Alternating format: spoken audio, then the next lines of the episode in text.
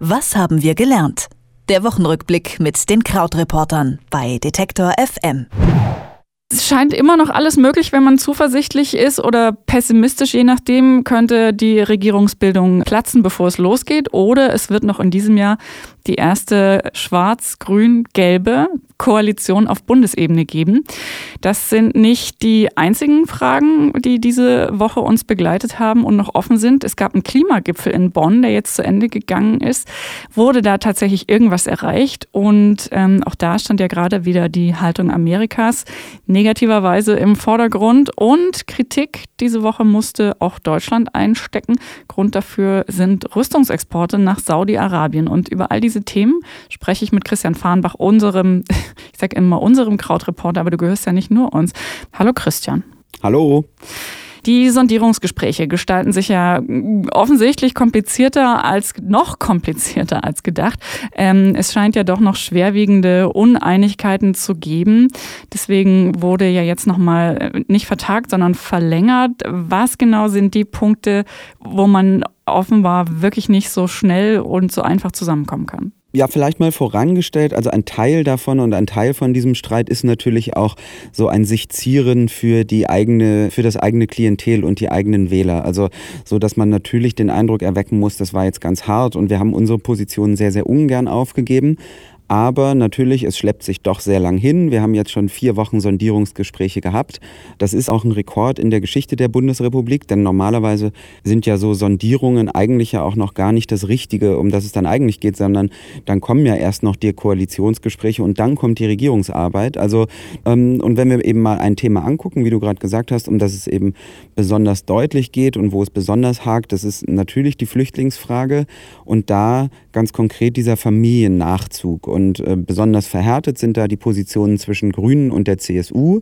Also es geht darum, ob Menschen, die selbst noch keine voll anerkannten Flüchtlinge sind, sondern nur diesen sogenannten subsidiären Schutzstatus in Deutschland haben, ihre Familie nachholen dürfen. Das sind vor allen Dingen Menschen aus Syrien und diese Regelung ist im Moment bis März 2018 ausgesetzt. Die Grünen wollen danach diese Regelung abschaffen und die Union will, dass eben dieses Ausgesetztsein weitergeht. Also das heißt, dass die eben ihre Familien weiter nicht nachholen dürfen. Und äh, bei der FDP ist es so, sie lehnen das so nicht prinzipiell ab, wollen aber, dass die Zahl der Nachzügler auf so ein Gesamtkontingent angerechnet wird. Und ähm, ja, die entscheidende Frage ist da vielleicht noch, wenn man einfach mal so ein bisschen in die Zahlen reinschaut, um wie viele Menschen geht es da eigentlich?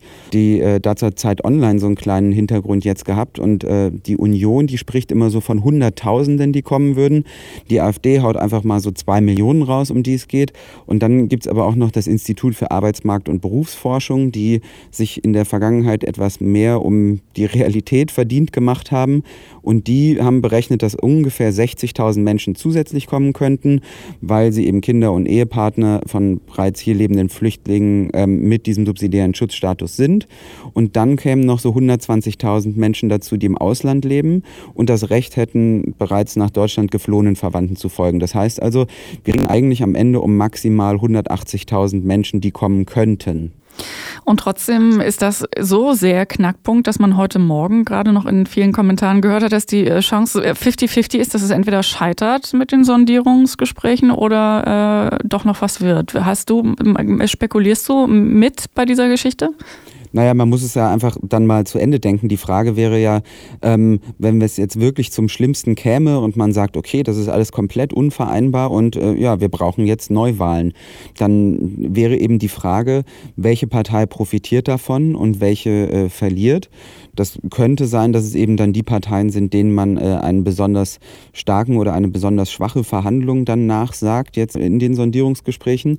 Aber das ist alles so sehr äh, im Ungefähren. Es könnte halt auch passieren, dass die Leute sagen, okay, wenn die traditionellen Parteien sich nicht zusammenraufen können, dann wähle ich eben doch AfD.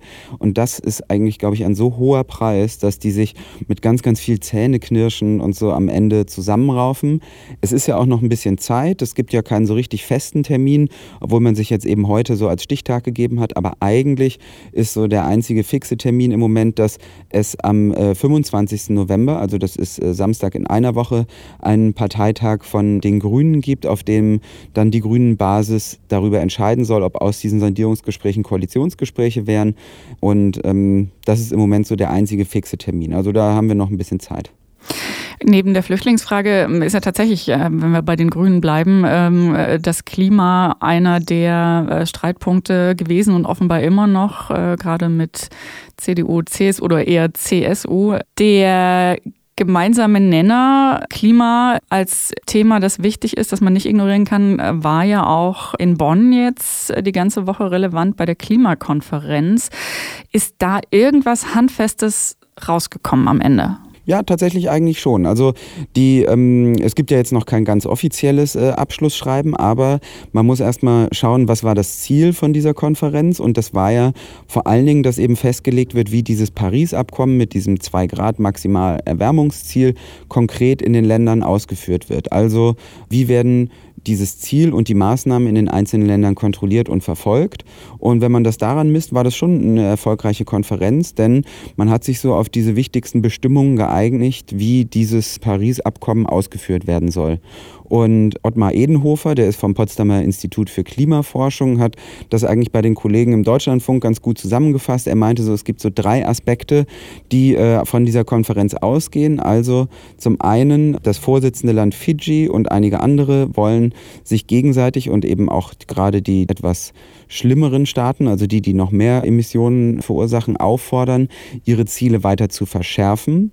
Zweitens, es gibt so Finanzierungszusagen für Entwicklungsländer, die besonders stark vom Klimawandel getroffen sind. Das wurde auch vereinbart.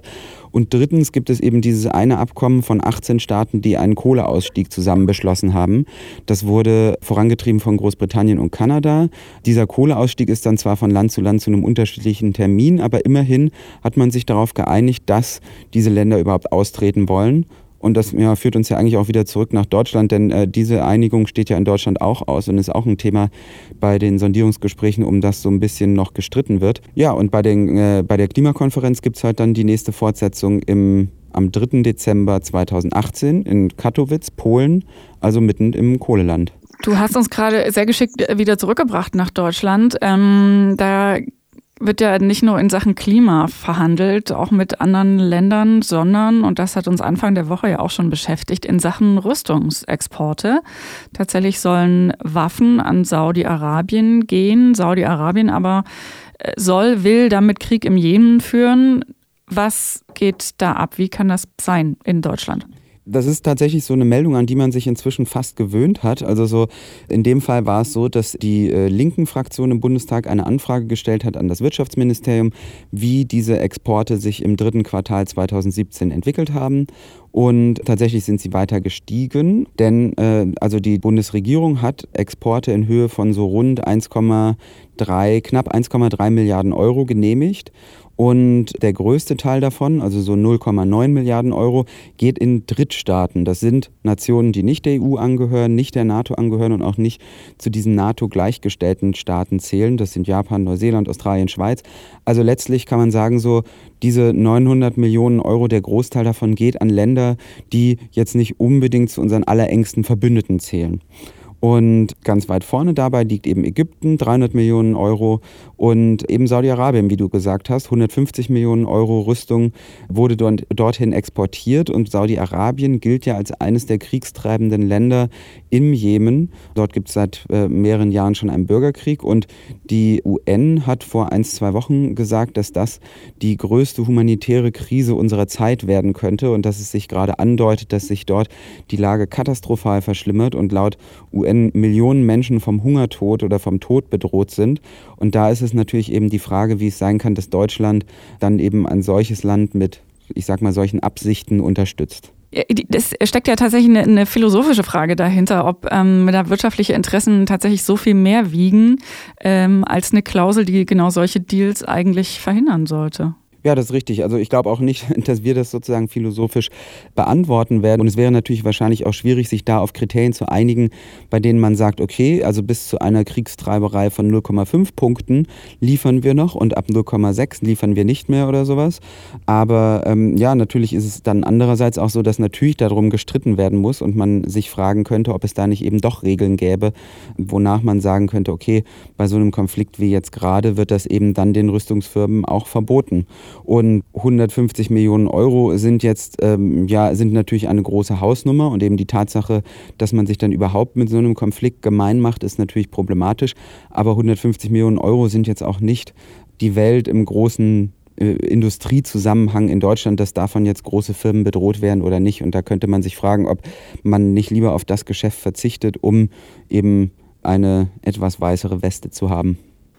Wir bleiben diese Woche tatsächlich mit ein paar unbeantworteten Fragen zurück. Es ging um Rüstungsexporte, Klimaabkommen und die Sondierungsgespräche natürlich in Deutschland. Das waren die wichtigsten Themen der Woche, die uns bisher und auch wahrscheinlich noch weiter beschäftigen werden. Vielen herzlichen Dank für den gemeinsamen Rückblick, Christian Farnbach. Ich sage auch Danke. Schön war's. Tschüss. Was haben wir gelernt? Der Wochenrückblick mit den Krautreportern bei Detektor FM.